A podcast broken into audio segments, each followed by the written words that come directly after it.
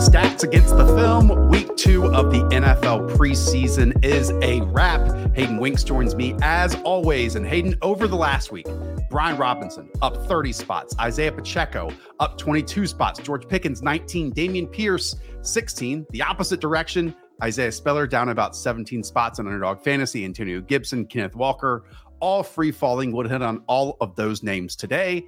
How you doing, man? Another what? 16 games in the books. We'll get to some of the biggest nodes. I will say, but you were talking about the movements. Yeah. Uh, on the redraft sites, they haven't moved their default rankings. Nope. Uh, your favorite analyst, uh, fantasy analyst, not named Josh Norris or Hayden Winks, they probably haven't moved their fantasy rankings. This is why you got to use underdog. You got to be playing best ball. We're moving the ADPs immediately. There is no time to wait. Like if we have breaking news, the ADPs are moving. Josh and I are ranking, are moving our updates and stuff. So that's why you got to be playing a little bit of best ball to prep for your home league.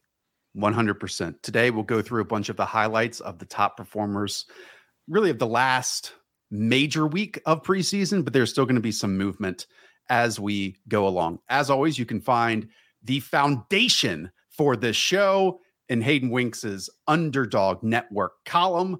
Yes, the nuggets that you must remember. Okay, here we go. We'll start off with the Pittsburgh Steelers because there aren't that many big Woo. quarterback changes as we loom. There are very few quarterback competitions still at large. But today, quote, Mike Tomlin said that work this week and final preseason game would be significant to determining a number of spots, including at left guard. Then a local beat writer pressed him on if this included the starting quarterback position. Mike Tomlin, yes. Hayden, you've been one of the main figures in Kenny Pickett's corner this entire offseason. How you feeling? I feel great. So let's start with Mitchell Trubisky because I think this is one of the situations where if the veteran is balling out, then he probably gets the draw here. Trubisky, he's still, I think, not as good in the pocket as Kenny Pickett. We're going to run the clips here in a second. I thought Kenny Pickett had basically a perfect uh, week two performance, and it's a lot of things that we were hitting on with the pre pre draft profile. It's throwing on the mu- run, that's an accurate pass right there, right off the gate. That's not a normal drop back. This is a third and nine. This is the most important thing. Cover two look goes into cover three, hits the person on target, and then you see the second angle. It's the in pocket movement from Kenny Pickett. This is a dime. That's the exact read. It's on time, and this is consistent from what Kenny Pickett was as a passer. Now he doesn't have the most electric arm and stuff, but to me, it's just very like very headsy movement here. Knows where to go to the ball, but to, to me, the most underrated part about Kenny Pickett is the ability to move around a little bit. Like that is a veteran throw right there. So to me, I think that Kenny Pickett looks prepared for, to be the starter right away. I think that you have to go with the the first round draft pick. I'm not sure if Tomlin will actually do this, but I think that Mitch Trubisky's leash is very short. Uh, that's another throw getting hit against the blitz, leading him with touch. He was just he was just dominating uh, out there, taking every single throw. We just need to see the one last thing that people are going to freak out over is how far downfield he's throwing the ball to. Yep. But to me, he's making every single read. You can't tell me which which pass he, uh, of these he should have threw it down the down the field more. Like that's man coverage, got in motion, hit Benny Snell with the linebacker uh, behind him having to go through coverage. Like that is perfect ball placement again. So I'm I'm all in on Kenny Pickett. I don't think that he's like going to be some superstar, but I think that he's ready to go. Th- this play really stood out to me. The one where he faced immediate interior disruption, which a lot of these rookie quarterbacks are not doing. And look, he's letting this go at the exact same time his tight end and Pat Freiermuth, he's playing with the starters here, is in line with the safety or the linebacker, whichever one it is. And he's throwing it to a spot. And what? This is second down and 10, second and long. And he hits it, puts it in a perfect placement. That's all timing. That that's all rhythm. That that's all, you know, anticipation. Um, to your point, it's funny we talked about last year with Ben Roethlisberger and how quickly he got rid of the football. I believe here in week two of the preseason, Kenny Pickett's time to throw was less than two seconds. Yet all of these throws were on the money and and good decisions. Also, to your point, 13 of 25 passes this past weekend were three yards or less, and only one pass that traveled more than 20 yards. Uh, Yeah. So I agree with your sentiment that we need to see some vertical passing because if you look at, I don't know, Trevor Lawrence's arm, Malik Willis's arm, maybe even Desmond Ridder's arm, ones that we've seen over the last couple years, Kenny Pickett might be last in that list in terms of arms. I'm just saying arm strength as a whole. But in terms of the movement that we saw from Mitch, that we know from a Matt Canada system, along with motion and maybe too much motion at times, um, it's going to be a factor here because his athleticism was was the biggest part of that. And I'm not, I'm not one that says like arm strength has to happen in order for him to be a downfield passer because the most important thing to him be more aggressive moving forward, even if it is week one, is the offensive line has to stay up. Yes. And the penetration and the disruption that the offensive line allowed forced shorter passes than probably what he wanted to happen.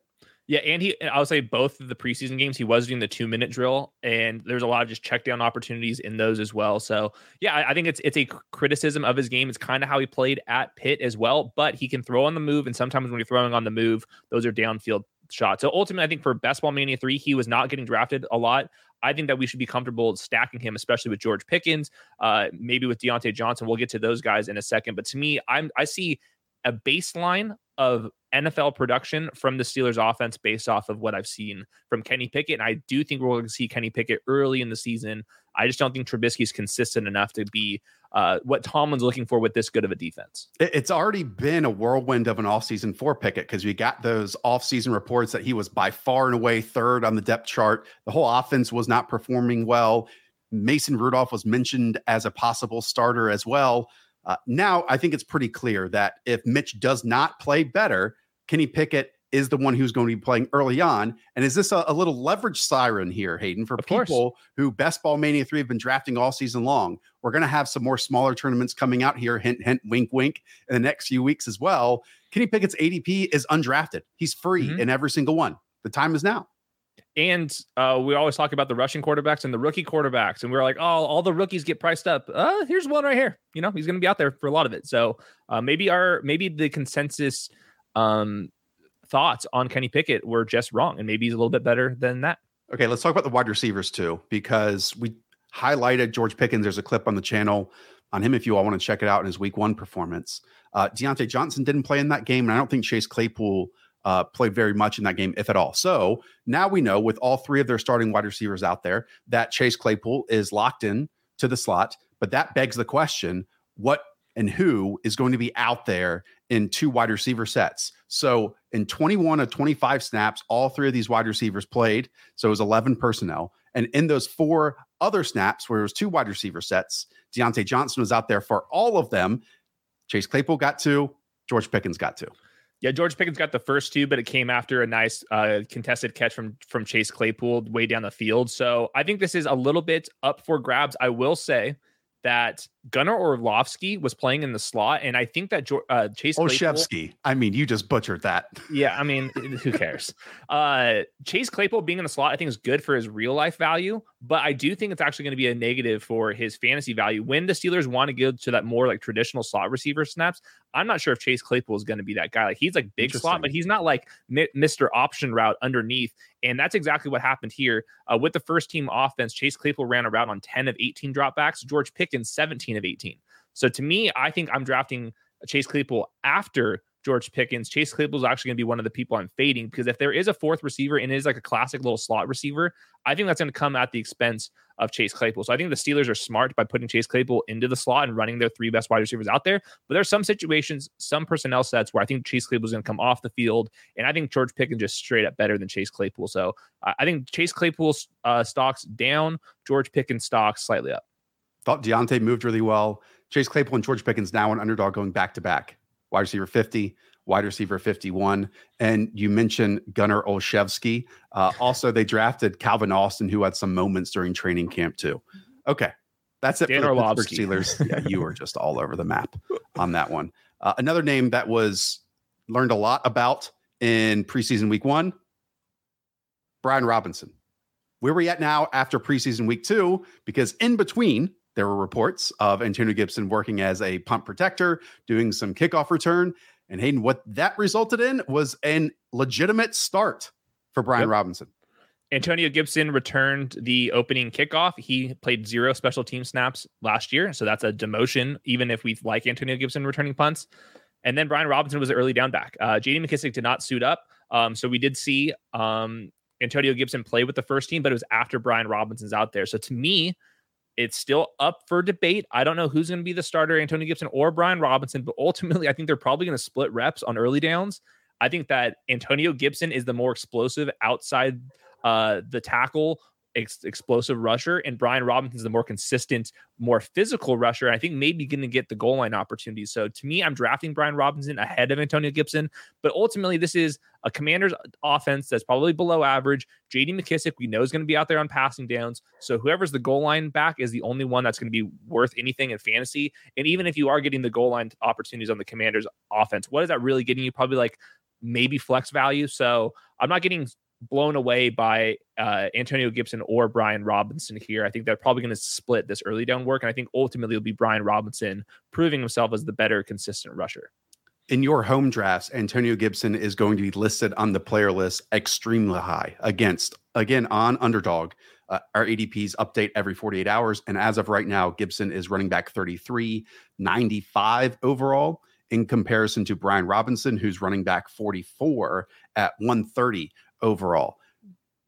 I do feel and wonder if this is one of those outcomes in the next 10 days after preseason week three, when everything is behind closed doors, that maybe this is just a little bit of punishment we are seeing yeah. for Antonio Gibson and Ron Rivera and Scott Turner are of those minds. And we see Antonio Gibson get the start there in week one. But there are two things that we have learned. One, Brian Robinson is a very capable runner. Uh, and also that once Antonio Gibson fumbles, yep, he's gone. It's over. He's benched. It is over.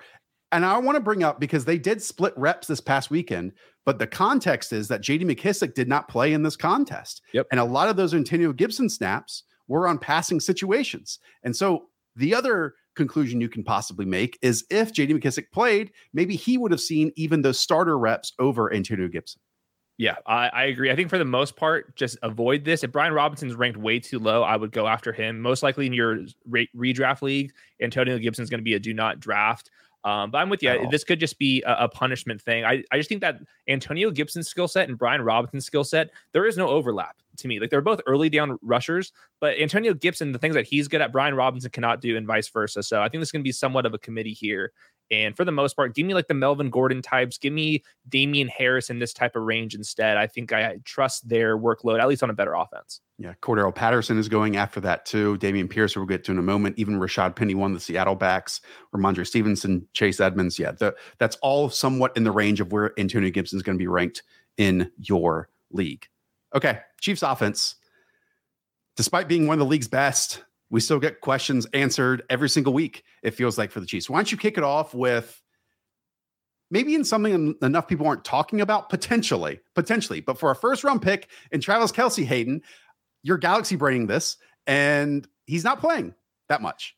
Yeah, I mean, this is like a probably a slight overreaction by me, but I still do believe it. We're talking about a 33 year old, and his snap rate has gone from 95% to 92 to 86 and 82% last year. Um, last year in the preseason, he played 96% of the snaps with Patrick Mahomes. This year, it was uh, in this, this this 13 play drive, it was only 62%. So my galaxy brain theory is, what if they're just going to start playing him and saving him a little bit for the postseason, just decrease his snaps a little bit. We're talking about 33 year old. This is the wild, wild west. Like 33 year old tight ends are never good in fantasy. There's been, I think, six of them that average eight fantasy points as a 32 year old. The next season, their production declined 20%. So to me, this is like definitely nitpicking. I'm probably overthinking things, but we have to nitpick in the first round. Like his ADP is 12. Like to me, if if his production drops even 10, 15% from what it was last year, he's not worth that pick. So maybe I'm galaxy braining it. Maybe you guys aren't galaxy braining enough, but I think this was just like a long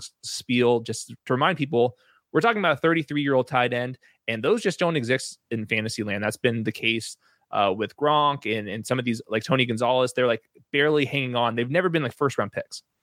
Okay. Few things. One, if Travis Kelce just didn't play in the preseason, we would not be nervous about this, or you mm-hmm. would not be nervous. I don't want to lock myself in here with you. But the Chiefs are playing starters. And actually, Patrick Mahomes got a pretty extended run. So this isn't, you know, a, a Ram situation or a Raiders situation. Second, he is 33. And despite that, in his 10, 11 years in the league, he has only missed like two games ever. And one of those was due to COVID last yep. season. But um, when he has been in there, and maybe we nitpicked this a little bit last year, I don't think he has It's just natural, moving as spryly as he was six years ago or, or five years ago.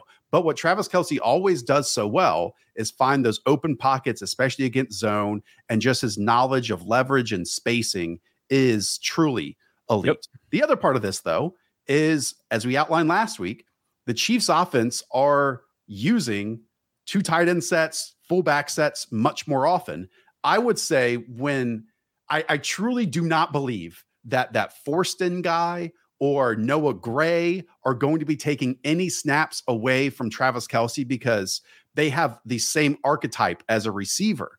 If it's Blake Bell, who we have seen previously be like the pure blocking inline guy for the Chiefs, and they were just using more of that, I would be nervous. But these Noah Grays and Fortsons in the red zone are, are, are not worrying me in the least. Yeah, it's, it's not the red zone stuff. I just think it's like on first and 10 on the second drive, is he's not going to be out there as much. And this is nitpicking. Like, this is beyond nitpicking. I'm talking about like a five to 10% drop in production would be the difference between him ranking him 11th overall and 18th overall. And like, that's, that's the difference we're talking about. So probably Galaxy branding. You guys can make your own decisions. I just wanted to note it that this is a brand new offense. We're seeing new formations and we're seeing him actually rotate uh, on the first drive of uh, of the second preseason game.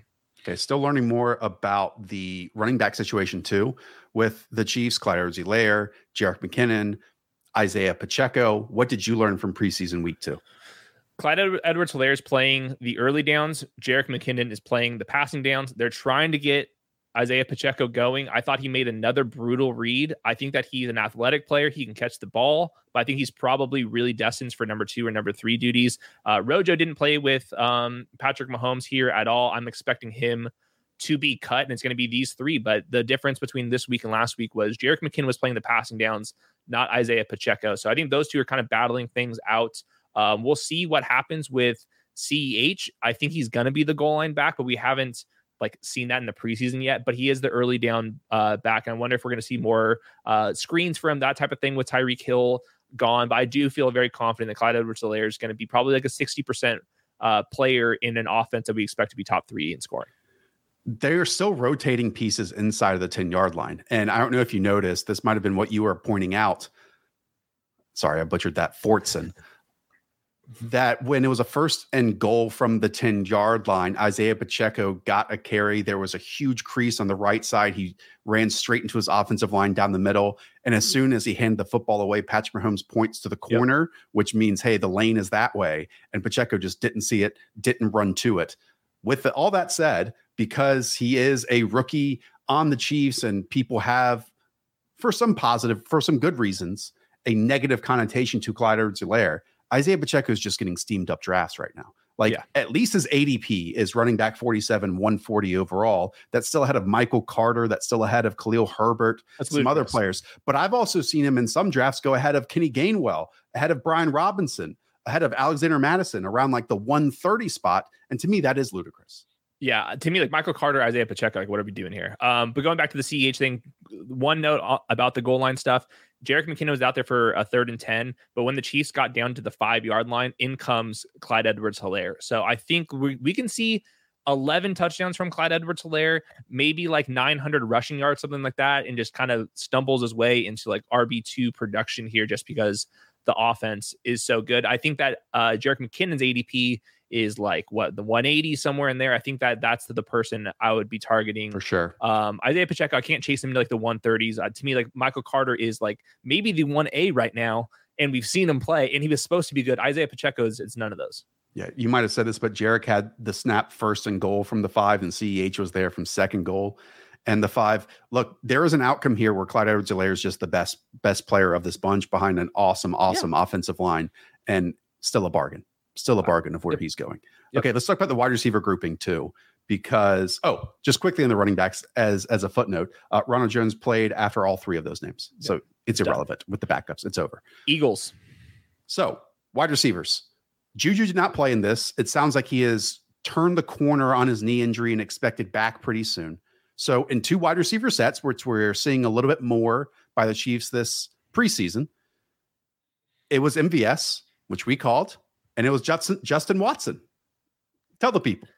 Yeah, so to me, Skyy Moore was out there in three wide receiver sets. I do think what's happening here is they're kind of prepping Skyy Moore to be the third wide receiver. And it's going to be him versus Mecole Hardman. Uh, Mecole Hardman didn't play due to injury. We'll see what his groin spasm, uh, how s- severe, if it's been more than four hours, if he has to go see a doctor for that. But I think that Skyy Moore and Mecole Hardman are going to be the three, the distant third receivers. And I think MVS and Juju Smith Schuster are going to be locked into two wide receiver sets. So to me, I'm still drafting and ranking MVS over Skyy Moore. You can play the Galaxy Brain thing, but I think Skyy Moore is going to be a post by rookie bump candidate. It's going to probably be on your bench in redraft leagues. And maybe if we're lucky, he gets out there um, in three wide receiver sets. But even if that's the case, we're talking about a three wide receiver set with Travis Kelce running around, uh, Juju, MVS, and then him and the running back. So we don't really love the three wide receiver set only players in fantasy. Maybe you can squint in the Patrick Mahomes offense, but for the most part, I think we got a little bit carried away on Skyy Moore. It has been this way all off season, but the fantasy football universe is way too freaking low on Marquez Valdes Scantling. They are underrating how and where he is going to play in this offense because he has been pigeonholed, groupthinked into just a vertical player. If you go and watch all these preseason contests, he is living in the intermediate area of the field. It is speed outs, it's inside breaking routes, it's outside breaking routes, it's overs, it's drags over the middle. It's all the stuff that we want. And also how well Patrick Mahomes is playing in somewhat of a different style right now. Oh yeah. Ballin'. He will take 6 seconds behind a perfect pocket get to his fourth read, three over routes heading to this side, and then he hits Jerick McKinnon on a third and six because their defense has completely avoided the field. Stacking Patrick Mahomes and one of his leading receivers in two wide receiver sets in Marquez Valdes Scantling has never been easier. And all of you should be doing it in your drafts. All of you. Yeah, he's my most drafted wide receiver. He's going still one spot after Skyy Moore. He's wide receiver 45. Moore is wide receiver 44. Look, that's a name and a region that we absolutely love these players. Kadarius Toney, Chris Olave, Christian Kirk.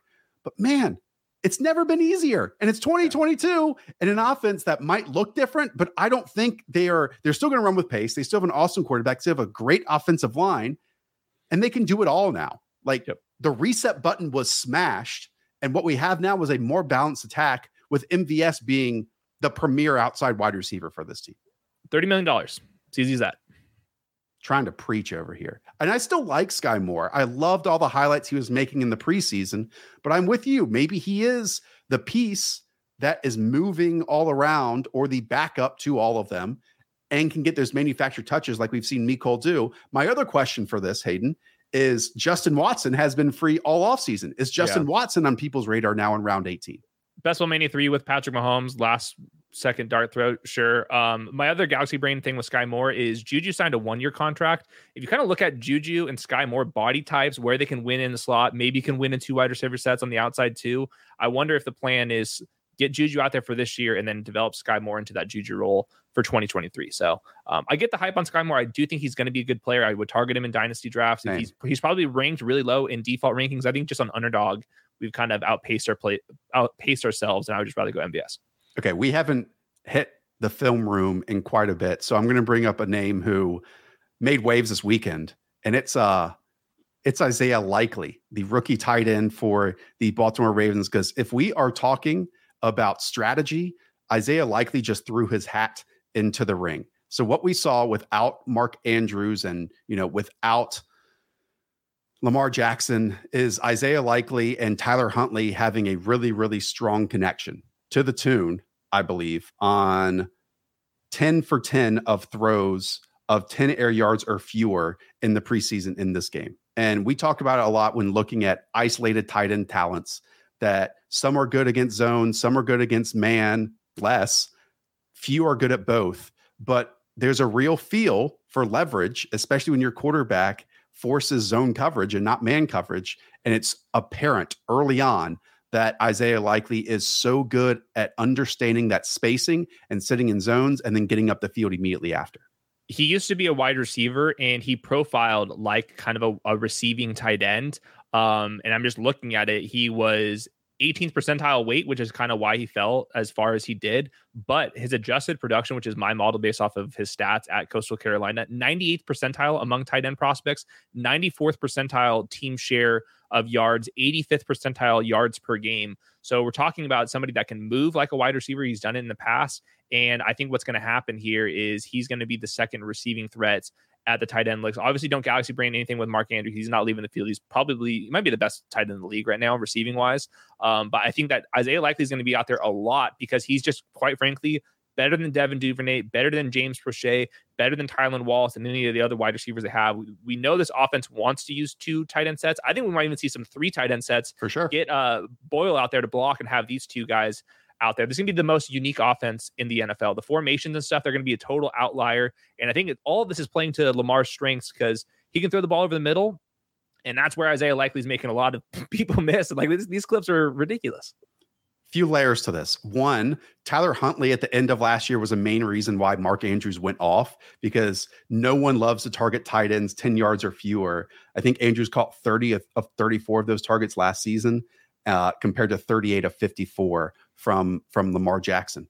Uh, you outlined it. No team is going to lead the league in three, heck, even four tight end sets if we count Patrick Ricard as one. Yep. As as the Baltimore Ravens, because Nick Boyle, Patrick Ricard are movable pieces that you can use as extra blockers on the end of your line or in the backfield. But then you have the dynamic of Mark Andrews and Isaiah Likely. So on top of this, we know that it's a very concentrated passing game. That's why we're drafting Mark Andrews in round two. That's why we love Rashod Bateman in the danger zone of wide receivers. Beat writers started saying this. Should we be drafting Isaiah Likely as the third pass catcher on that team? Yeah, round 18 in best ball. He's I have him ranked like tight end 25, tight end 26. He does have upside. If Mark Andrews misses time, I mean, you, have, a, you have a top Isaiah seven Likely, tight end the rest of the way. Yeah, yeah, we we might. I think that that's I think he's probably contingent based, but I, I, think that he should be on your radar, especially in dynasty leagues. All that stuff. If you're doing a dynasty draft on this weekend, like circle Isaiah Likely, he's he's for real. Yeah. Dalton Schultz finishes the top five tight end doing far less than this last season, to be honest with you.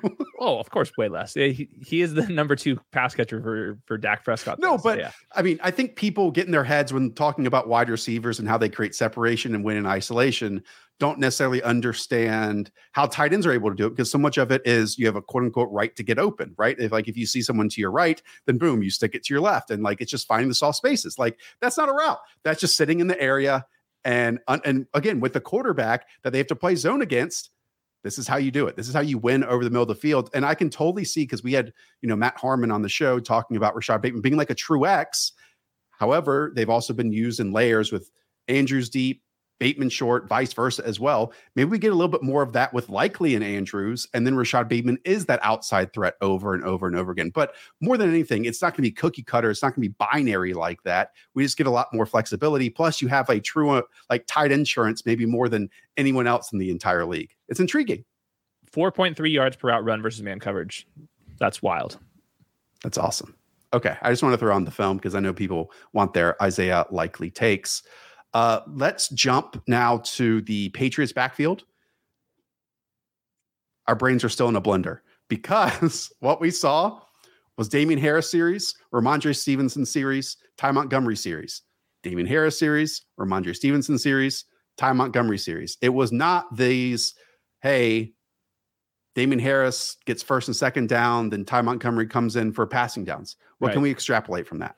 There was also a Bill Belichick quote. Um, I think people are kind of taking out of context, but they are a little bit profiling Damien Harris and Rhamondre Stevenson as three down backs. I don't know what they're going to do with Ty Montgomery. That's a part of this where I think we need to figure out. I'm very confident that Damien Harris is going to be ahead of Rhamondre Stevenson in the pecking order of things.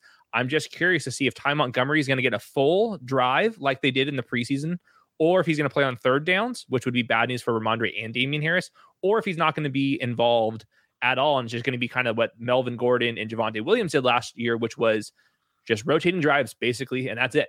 Um, so I think that we don't have this answered. This is classic Patriots backfield stuff, but I think we have to figure out what's the plan with Ty Montgomery specifically. If he is in the James White role, it's bad for for them. If he's just getting replaced in Rhamondre and Damien Harris are just three down backs and they rotate drives, I think they both have a chance to be top 30 running backs. So the Mike Reiss quote as you outlined, didn't say too much. I was intrigued by Mike Reiss running with it yes. a little bit. Like, That's the important part. Mike Reiss has been attached to this team for like decades at this point, and no one knows the ins and outs and the coach speak better than him. You know this. For weeks, I have said that I think the Patriots backfield is going to be more concentrated, that Rhamondre actually played a ton for a rookie last season, and none of these rookies are going to be relevant. But if someone is, it is Ty Montgomery. I don't know how the Patriots are going to play their quote unquote starters this week. If it's just Damien and Rhamondre, then Damien, then Rhamondre, big ears, big eyes, like that. We're going crazy sirens.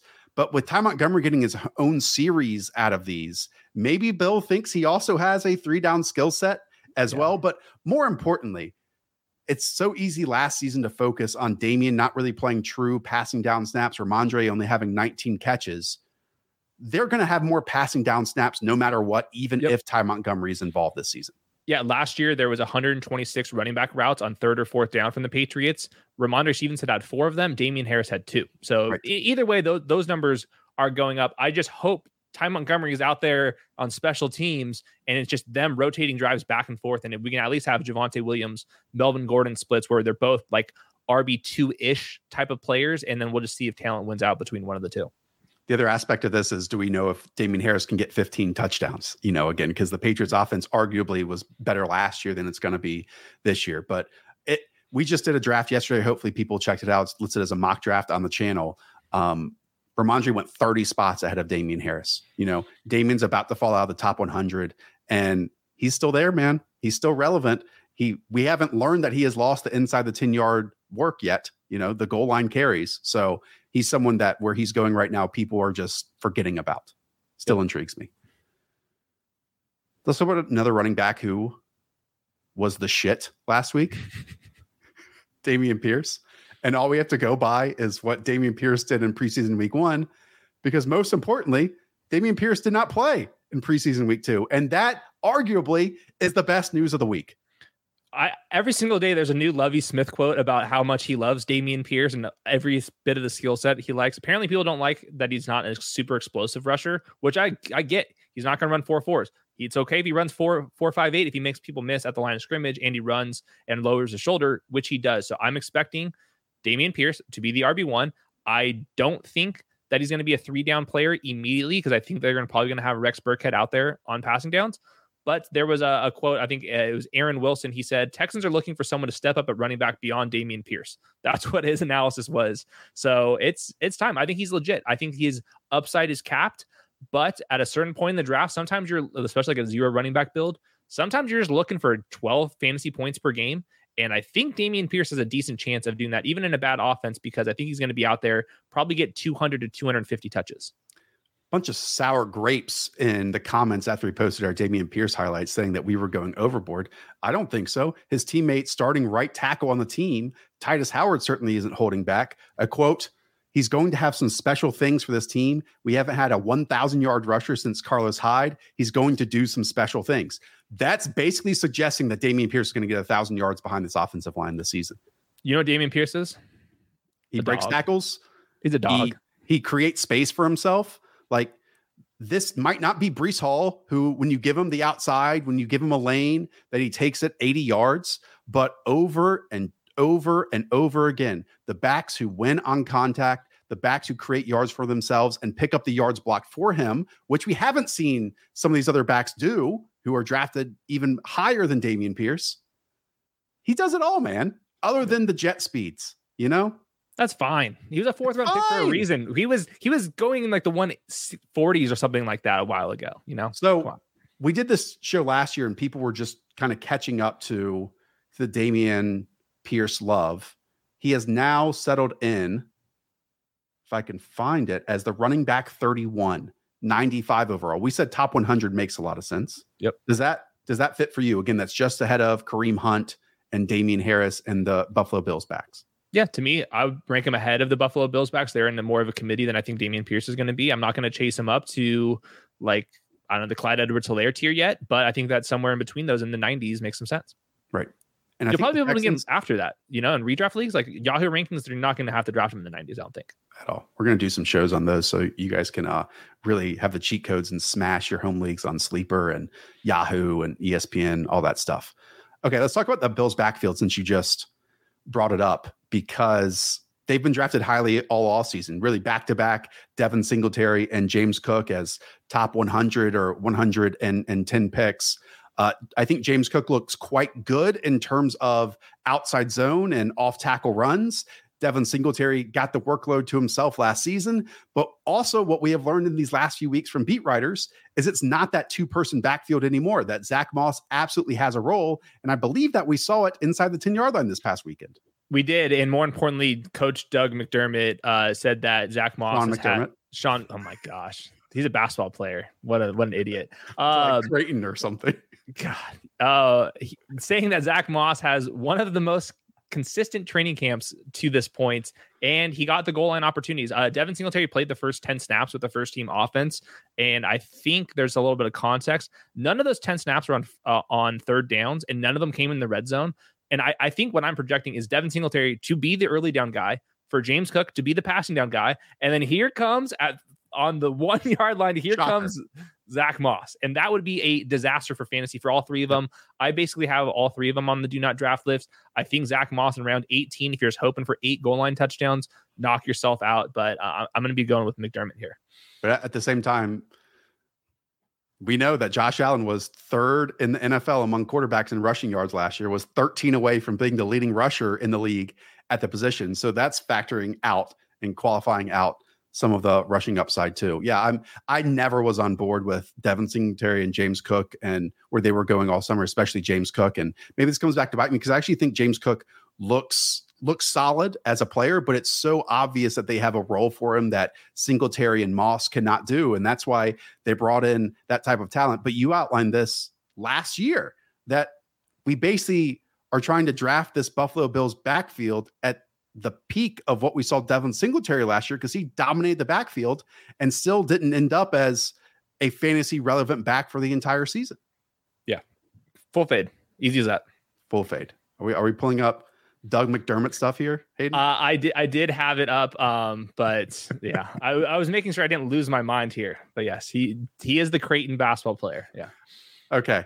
Um what other backfield should we hit on? Let's go through a run here. Um Chargers backfield. So what we got was Isaiah Spiller getting hurt. And Isaiah Spiller was a back that, you know, the Chargers invested in was going, I think, around like running back 45, 40 at points this offseason. Uh, it sounds like he's at least going to miss week one, if not week two as well.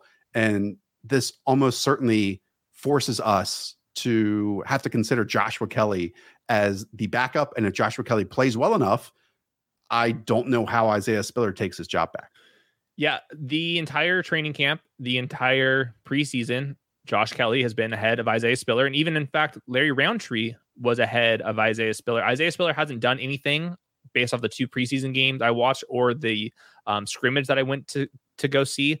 He hasn't done anything to separate from them. I don't think Joshua Kelley has either, but just the fact that he's the number two and he doesn't have an ankle injury that's going to cost him probably week one, maybe even week two, week three.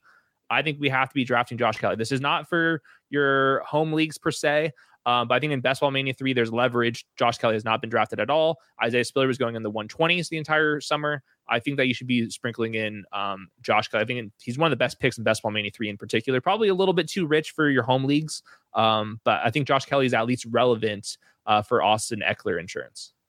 Comment Austin Ekeler made a point, I believe, even to the media to say last year that, hey, we basically couldn't trust anyone else in this backfield. So that's why I had to play so much. Yeah.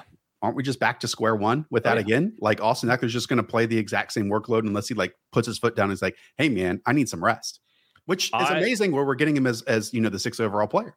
Yeah, I have him ranked fifth overall over Ja'Marr Chase. I'm, I think I'm one of the few people that have that, but I have Austin Ekeler at fifth overall. Philadelphia Eagles backfield. Kenny Gainwell, popular player in some circles, running back 43 on underdog fantasy. Uh, just feels like an entire headache here because Miles Sanders is going to be rotated in. And what we saw was Boston Scott rotating in over Kenny Gainwell this past weekend. Yeah, I think this is really relevant because Miles Sanders has a hamstring injury, and I don't think they fully trust Miles Sanders. He's kind of one of those players who I think Twitter falls in love with because he is a home run uh, threat on the outside, but the coaches don't like like his consistency. And as they do this, more and more the consistency really matters to me because I think the coaches uh, really appreciate that. Boston Scott is Mr. Consistent. Uh, he played ahead of Kenny Gainwell in preseason week two. If you're looking at some of the the beat reporters, they've said that Kenny Gainwell's been struggling here. And the other thing that they mentioned in all their reports is they're not ruling out a trade. And even on the Browns broadcast, Joe Thomas was calling the game, and he kind of referenced that there's a, a trade potential, and maybe with Kareem Hunt. I'm not. I'm probably reading into this too much, but this is one of the backfields where the entire offseason they've been uh, talking about that they could bring in somebody and really muddy this thing up. I think Kenny Gainwell was probably being drafted a little bit too early, um, just because he was the number three in the pecking order in preseason week two. Jets time. Once again, second straight week, it's Michael Carter over Breece Hall. This past weekend, the Jets rested every single offensive starter, which included Michael Carter, and Breece Hall got the run with the second team unit. People who subscribe and watch the show know that we have been hammering Michael Carter where he has been going in drafts just inside of running back 50. Meanwhile, Breece Hall has found himself all the way up in this territory right after Ezekiel Elliott as the running back 18 overall, 43rd selection. I can't do it. I understand the love for Breece Hall as an individual talent in terms of big plays, but that is why the Jets drafted him was for the big plays. It was for the 40, 50, 60 yard runs.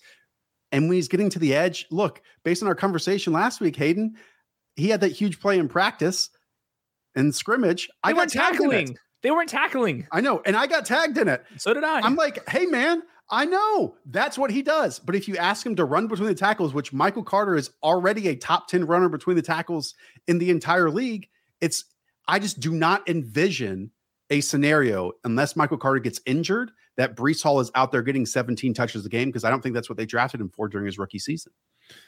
I think this is going to be kind of similar to Javonte, where we see the big plays and we're going to freak out over Twitter, but doesn't get the full workload. And I'm out on Breece Hall and I'm in on Michael Carter. Michael Carter to me might be one of the best picks in all fantasy right now. What I'm saying, like he goes into range with like Tyler Allgeier, Isaiah Spiller, like rookies that we don't even know if they're good and aren't the current number two. And Michael Carter right now could be the the one A to start the season. I'm not projecting him to to beat Breece Hall uh, long term, but the B reporter are calling Michael Michael Carter a one A one B situation, not two, not a distant two, a one A. He's going to be out there.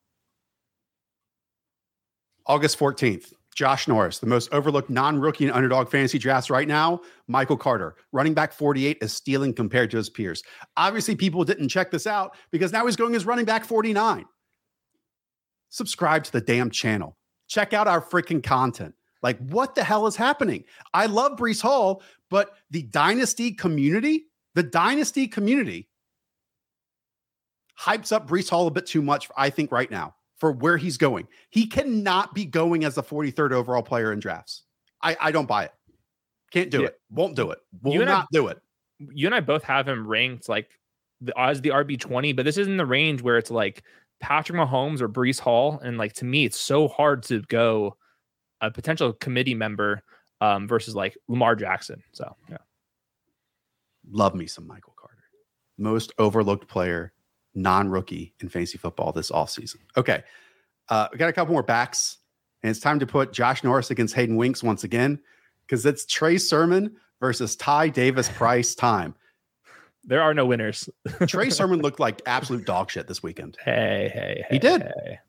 He looked like dog shit. I'm about to show you how much he looked like dog shit too. Oh, I watched. He did not look good.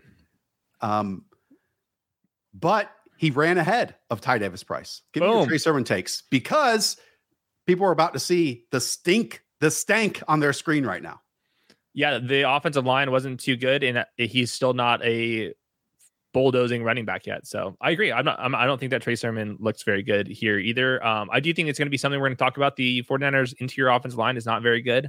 Um, and the bigger thing for this backfield is Jeff Wilson did not play either the first uh, two preseason games due to personal reasons. He did practice the week before or uh, like on Wednesday, but didn't suit up for this game. Jeff Wilson is like the the I don't know what's happening. I don't know if he's gonna get cut. I don't know if he's the RB two. I don't know what to do with any of these backs right now. But for all this stuff, the Trey Sermon stuff, uh, Tyrion Davis Price being pegged in, way deep in the This is a rough run. This is a really rough. yeah, that was a bad one. But to, to me, this is like it goes back to Elijah Mitchell. If Elijah Mitchell's healthy, he's clearly the best running back on this team. Yeah, like look, the lane is right here. It's a two on one kick out with 95 basically on the ground. You have steel blocks on 45 already to the second level. It's basically you versus 23, and Trey Sermon is bouncing this to the outside and gets tackled basically at the line of scrimmage. Did That's you see the Tyrion Davis Price on fourth and one?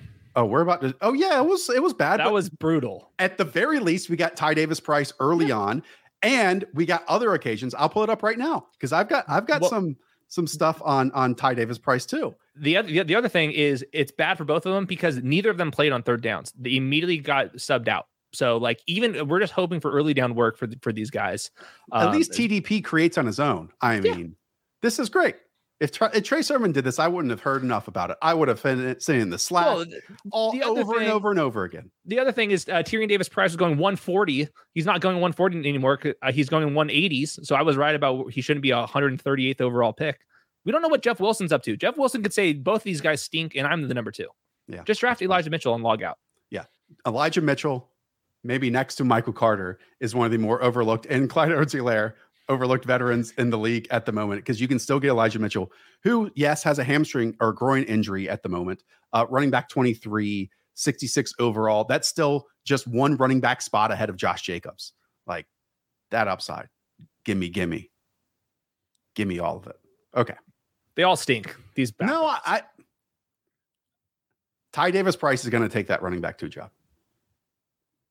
I am terrified of that offensive line though, because Trent Williams has not played, but even Mike McGlinchey has been missing time, might start the season or not start the season on time. The interior looks like a mess as well.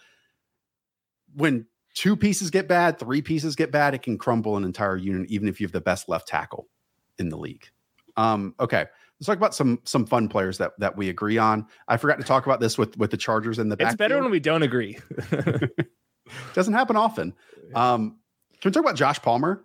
Because everything that we wanted to see from one of my favorite players in Josh Palmer in the summer, the player I've drafted more on underdog fantasy than anyone else, we saw in preseason week two, both an outside winner and an inside winner.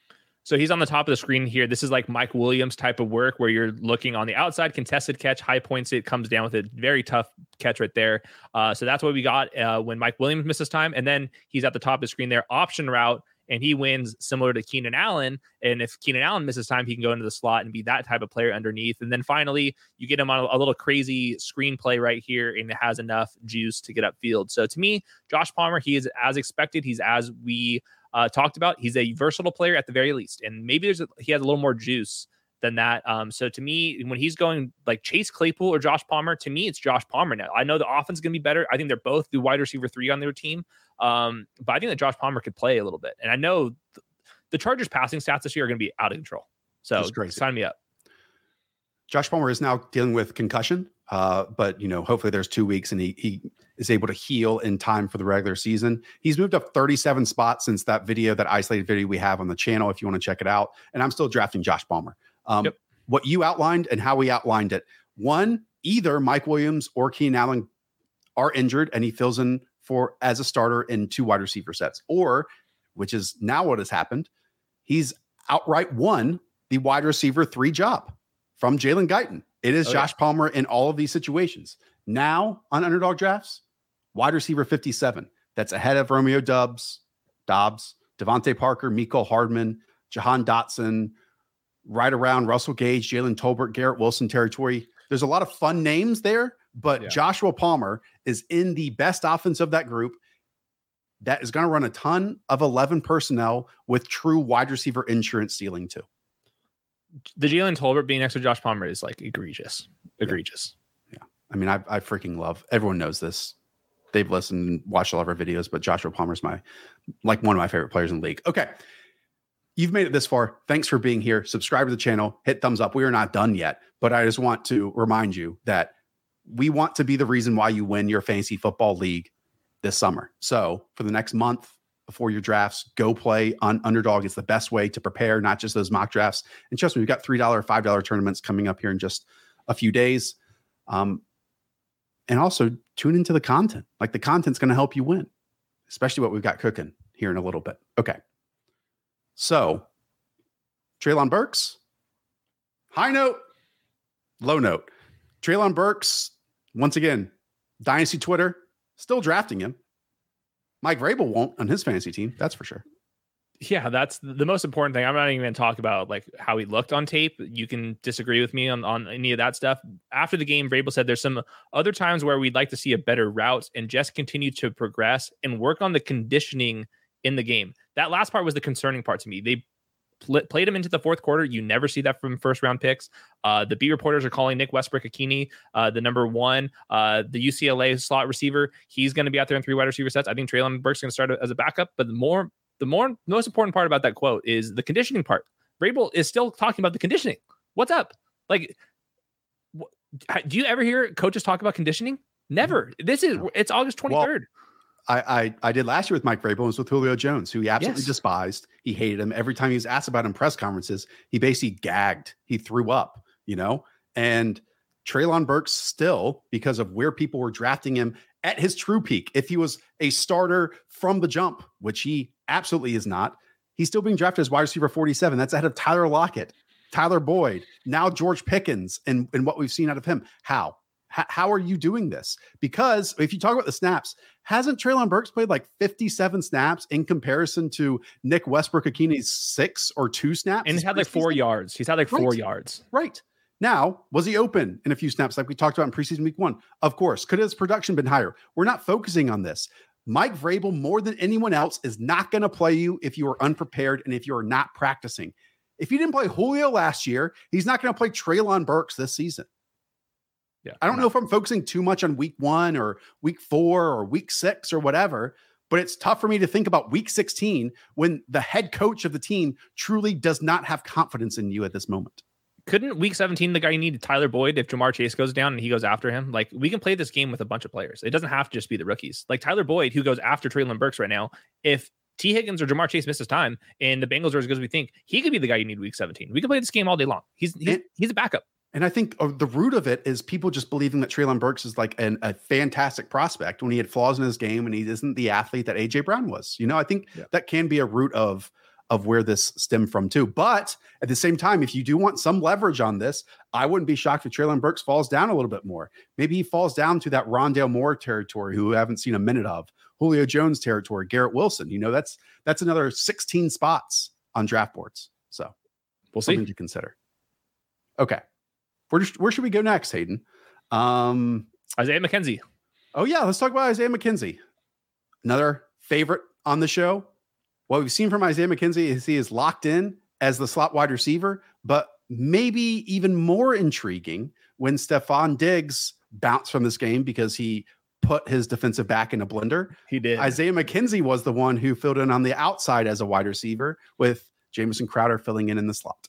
Yeah, we already knew that he's going to be the slot receiver, and that's a Cole Beasley role. He he was the wide receiver three at points um in his career, but more importantly, like you said, is I think we got confirmation that if something happens to Gabe Davis or Steph Diggs, Isaiah McKenzie's out there for two wide receiver sets, and to me, it makes sense. Jamison Crowder is the same type of player as Isaiah McKenzie, except just less explosive. And Khalil Shakir, who I think both of us like him, he went pretty late in the draft for a reason. So I think there's a little bit of development here. And I think what happens here is you're getting Isaiah McKenzie and he's being priced as if he's just a wide receiver three, but there's so much contingent value. I mean, if something happens to one of those two guys, he's going to be out there for full time snaps. He's going to be like one of like the top 20 in, in routes per week. And he's got some explosion. So um, basically, I I wrote this. I said, You are bad at best ball if you're not getting overweight on Isaiah McKenzie. And I believe that. I'm with you. Side note, I want to sprinkle in some Khalil Shakir around 18 love too, because he moves differently, man. Just the way he has zero wasted movement, where he can play in the slot, when he can play out wide too. I think my my comment on what you just said, no doubt that Isaiah McKenzie's locked in three wide receiver sets, and the Bills are going to run a lot of that because OJ Howard's looked like trash. Like he's still Yeah. playing super late in games. I wouldn't be surprised if I know contract indicates he's on the team, but he might just not play in you know the two the two tight end looks that people assume after you signing a name like OJ Howard. I don't think that's in the cards here. Dawson Knox season. Season. So here. Now, the other part of that though, like let's say if Gabe Davis or Stefon Diggs miss time, I truly don't think Isaiah McKenzie plays on the outside. Like I think they'll they'll have Khalil Shakir play on the outside. I disagree with you there, but Okay. Yep. That's fine. That's, why, that's I, why I have a podcast together. that, this is why. And when this happens in week 13, maybe one of us is right. We'll see. Or they just sign Emmanuel Sanders. Gosh. uh, should we go quickly through this? Um, Bears offense time. Like, yes, Bears offense has really changed, and it makes sense. You know, when you have Luke Getsy now calling plays, uh, we have seen a whole bunch of moving pockets. Some of this from offensive line concerns, but also to get an athletic quarterback on the move. What have been your notes with with the Bears offense? I was pretty intrigued with some of the concepts that they were using. It's kind of playing to Justin Fields' strengths as a downfield passer and getting him on the move. Uh, on his eight dropbacks, I counted two screens, three play actions, including two bootleg play actions, uh, lots of deep concepts, and then some pre snap motion, which is not something we got very frequently. Uh, last year, Justin Fields was 26th in play action rate, 34th in screen rates out of 38 quarterbacks. That's that's Matt Nagy for you. I think we're going to get some some some concepts that are better for Justin Fields, and he, he's playing a little bit too fast um, at times, but I think that's better than playing too slow. Um, and I think you're just going to get definitely some boom weeks and definitely some some bust weeks, just like part of the, the, Bears' offense and the offensive line. But I was pretty intrigued with how they were using Cole Kmet, Darnell Mooney, and Justin Fields. Yeah, so many moving pockets. There was a rollout left off play action with Darnell Mooney underneath and Cole Kmet above. There was a seven step drop versus the Seahawks blitz. And my biggest fear right now for the Bears is that they can't hold up against seven step drops.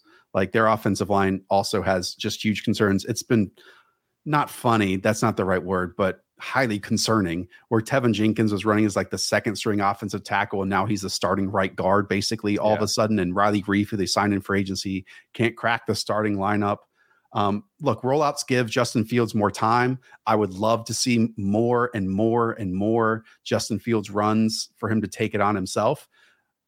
What really perked my eyes was the volume that Cole Kmet was getting because it's a nightmare after tight end 10 Zach Ertz, a total nightmare because you get into the grouping of Irv Smith and Cole Kmet and Albert O, and I keep going on and on down that list. You and I love David Njoku. That's much deeper, right? Yep if Cole Kmet, who arguably is a solid talent to an above average talent, if he's get this type of volume though, like that's pretty damn good for where you're drafting him. Yeah, no, I think I think I have him ranked t- as the tight end 12. I have David Njoku ahead of him. I posted a, a tweet about that um, today. Uh, he's out there. Albert O's not out there. Noah Fant's not out there. Mike Gesicki's not out there. There's a lot of tight end twos that aren't out there. The fact that he's out there is good news for for Cole Kmet. Uh, I, I feel more comfortable drafting Justin Fields where he's being drafted after watching some of the stuff. I it's not going to be perfect, but I think that we're going to get some rushing ability. I think we're going to get some downfield throws.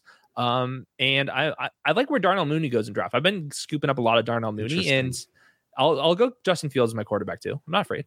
Mooney's a portfolio player for me. When I realize that I'm drafting Juju and all the other names around him, that I need to grab some Darnell Mooney. Uh, I still can't take Justin Fields over Trevor Lawrence, and they're going 10 spots different. So yeah, simply can't do it. Uh, any quick thoughts? You mentioned Albert O once again rotating with the second string offense. Noah Fant is playing deep into the second half when all the other Seahawks starters are off the field. Um, they're athletes. People love them because of the athleticism, but something doesn't seem to be clicking for us to think of them as like locked in starters right now. Yeah, I think it's probably comes down to run blocking, especially like Noah Fant. Um, they trade for Noah Fant, and then afterwards they still pay Will Dissly three years, twenty four million dollars with over ten million dollars guaranteed. Like that's that's a uh, not playing around money. So I think Will Dissly and Noah Fant are gonna are gonna rotate.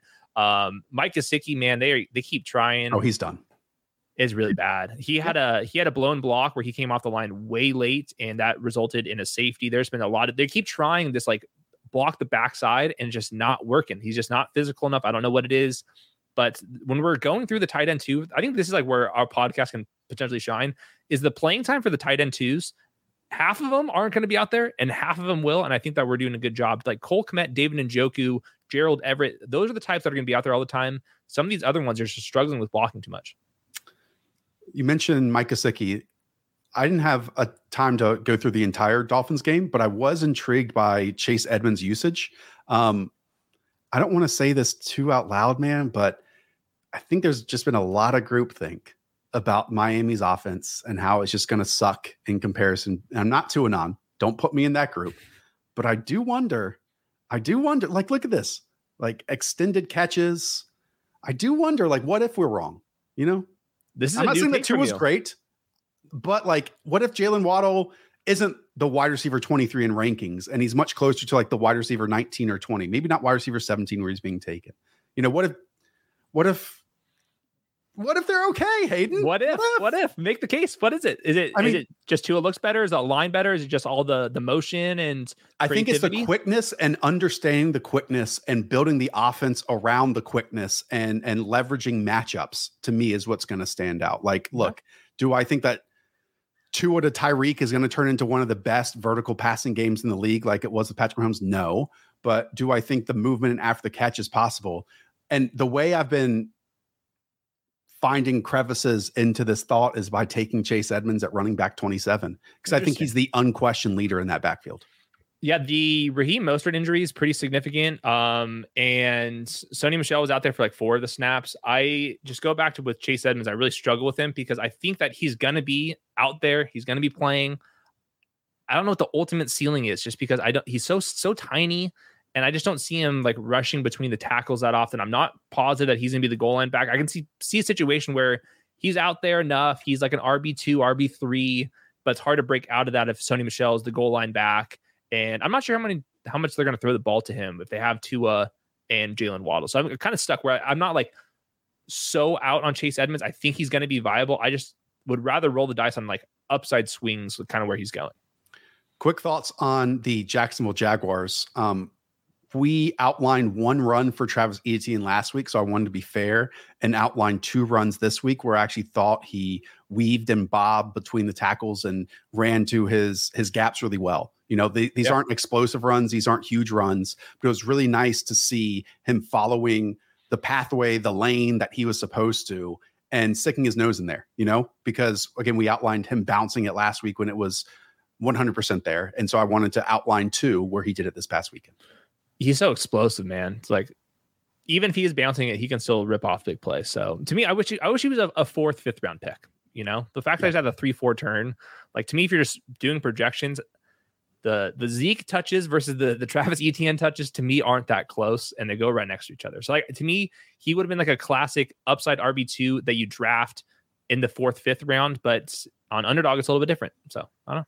Trevor was spinning it. Trevor still is going to miss some throws that he should be hitting every single week, like that outside breaking route to Christian Kirk uh, yeah. for a first down on third down, 100% should have been hit. But the name I want to keep bringing up, I know Marvin Jones had a couple catches, but the lockstep with where Trevor Lawrence and Zay Jones are on right now, it's great, man. And you can get yep. Zay Jones as wide receiver 81 and 182 overall. Like in your home leagues, if you're craving one last wide receiver, he's going to be able to be your pick in round 14 or, or round 15.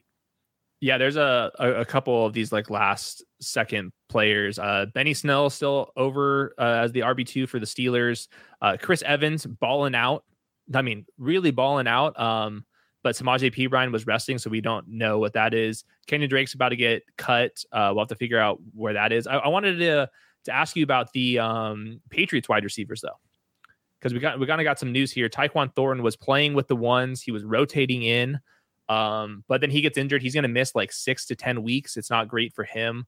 Um, then we got also news. This was kind of flown under the radar is Kendrick Bourne was like caught fighting at practice. And then he was oh. basically suspended this last game. He did not suit up. And that's not because he's a, a roster lock or anything like that.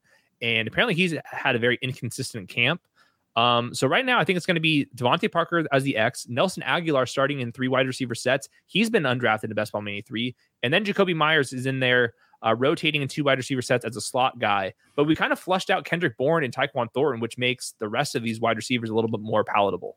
But the other part of this is Patrick Kerrane's been talking about this on ship chasing streams. My buddy Tom Curran went on their show, formerly known as a Good Football Show, formerly known as the Roto World mm-hmm. Football Podcast, now known as the Roto World Football Show, and has been saying that like Kendrick Bourne, he would bank on him having the most yeah. targets and receptions. That felt like it came out of nowhere that did come out of nowhere. Since then, there's been it's been chaos. I, have read other beat reporters that are saying like the opposite that Kendrick Bourne's a distant number four. And to me, if, if you're looking at the skill sets, DeVante Parker size on the outside, Nelson Agholor speed on the outside, Jakobi Meyers kind of just route running, being a savvy slot player. Like to me, those are like the three defined roles in this offense. And when you remove Tyquan Thornton and you maybe move Kendrick Bourne out of there, I think all of a sudden both Jakobi Meyers, who I was down on, I move him back up the rankings, and I get more solidified in my stance as being a, a pro DeVante Parker guy. I'm I'm just I'm just nervous that the offense is going to suck. Most importantly, like above above everything else, you know, very nervous of that. And Jonnu Smith is kind of intriguing with how many positive reports he's getting and how these late. We're talking about Titans not even being on the field, yeah, and like no. Smith sounds like he is going to be on the field. And I, I get nervous about Mac Jones too, of where we're drafting. And now this offense is just bad, you know?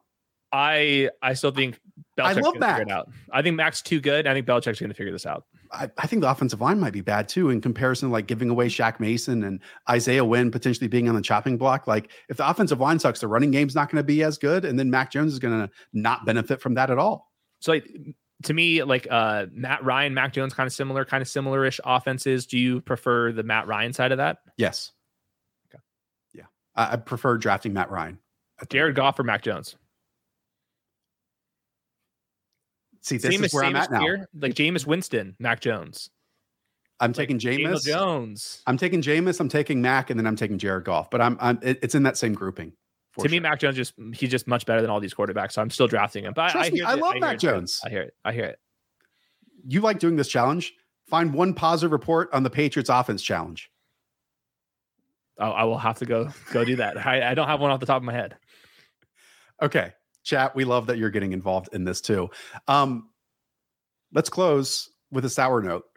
Since we had the show last week, Kenneth Walker has had hernia surgery and. Oh it sounds like he is going to miss even an optimistic view from Pete Carroll weeks and weeks and weeks. Um, we had hyped up Kenneth Walker ad nauseum last week because we thought he was being overlooked in comparison to other rookies. Uh, when he went down that day, Rashaad Penny returns, but also we have seen other backs like Travis Homer look explosive, DJ Dallas get some run too in these preseason games. Uh, this is an impossible question for you to answer because we're never going to get an honest non-optimistic answer out of Pete Carroll, but Kenneth Walker has already dropped down to, you know, running back 38 at 112 overall. That's just after CPAT. That's just above Melvin Gordon. Dare I say, is that rich?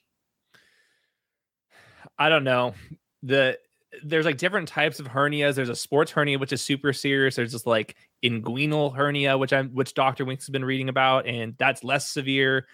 Pete Carroll's so optimistic, it's hard to trust what he's saying. Originally, he said it's not a sports hernia. Do we believe it? Does Pete Carroll even know the differences between these things?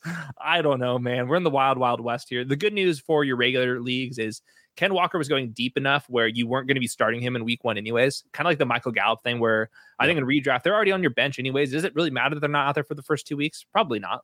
Um, so I think Ken Walker, if he drops too far, but if this is a, a legit sports hernia, this is Rashod Bateman from last year. So yep. I've got to be a little bit tapping the brakes a little bit, which I hate to say because I think Ken Walker's good, but I'm hoping that this is the less severe hernia injury and he's out there. He misses the first week and he's back there for like week two or something like that. Who knows?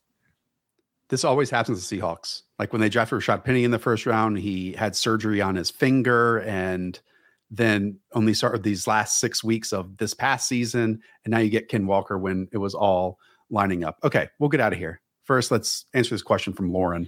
Uh, you said Chris that. Evans is balling out. He's averaging a yard a carry. Watch the game. By that, I mean he had a 70 yard explosive run in week one of the preseason. That's not going to count there because it was a stupid holding penalty. Like once he gets the edge and once he has, it's so explosive. This isn't even talking about the receiving game yet.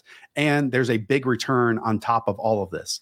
And so yeah. Justin Herzig and I have some fun, like going back and forth on Chris Evans. He's even said that he would draft Chris Evans over Samaje Ryan, but game theory. You know, for the leverage. game theory, he's, he's doing Perine. But but the other part of this is I, I really feel that if they need an explosive play, we still haven't seen the elements of Chris Evans in this offense yet. And again, the explosiveness is 100% there the explosiveness is all the way there. He caught all of his passes in the flats. He just looks super fast. I, this is one of those things where a little bit of context kind of goes into the depth charts and the preseason stuff. Samaje Perine, does he need to play playing preseason? We have we seen we we've all seen enough of Samaje Perine. We haven't seen enough of Chris Evans. They have to get him out there, and I think that's why he's playing in Samaje Perine. It's not. I don't know who's the RB two. It could be Samaje Perine, but right. If Joe Mixon goes down and we're doing a waiver wire show, Are you going to be telling me you would rather pick up Samaje Perine or are you No. going to be circling Chris Evans? That's what you got to ask yourself. Explosive plays, scheme him up, get the What guy out this? in motion. The Joe Mixon is mid take. I've seen this on Twitter recently too. Where is this coming from? Me, I, well, look, you know me. Prior to this show, I was like, "Where's Alexander Mattison hate coming from?" And then twelve people say, "Well, he's not good." I do not know where these takes come from. Truly, do not. Joe Mixon's bad. That's my favorite one so far. All right, let's let's get out of here. All right. Thanks, everyone. We actually have a show tomorrow. Brett Coleman's on the channel. He has posted his own fantasy rankings. Uh, so he's going to give us the seven must haves, the seven players he's drafting more than anyone else. I guarantee you, Brandon Aiyuk's on that list. Um, also, also, we have our draft guide update tonight. As soon as I finish my turn, it's going to be posted. So if you're watching this, if you made it hour and 10 minutes into the show, it's linked down in the description below, and we'll get an update out there. We'll get the update out there. More importantly, if you are studying for your redraft right now and that's why you're in here, trust me, you would like best ball. Like not just saying because we're employees. You guys would if you are Best ball's the best. God's game. preseason right now, you would enjoy best ball. So go sign up, use promo code the show. Don't even use promo code the show. Just go get out there. We'll give you a hundred bucks. You'll enjoy it. If you're still watching uh, 70 minutes into a preseason week two show, Love you. you would love best ball. Just go try it. Check out the rest of the content on the channel. For Hayden, I'm Josh. Up the Villa. They're up 3 1 right now. Talk to y'all soon. See ya.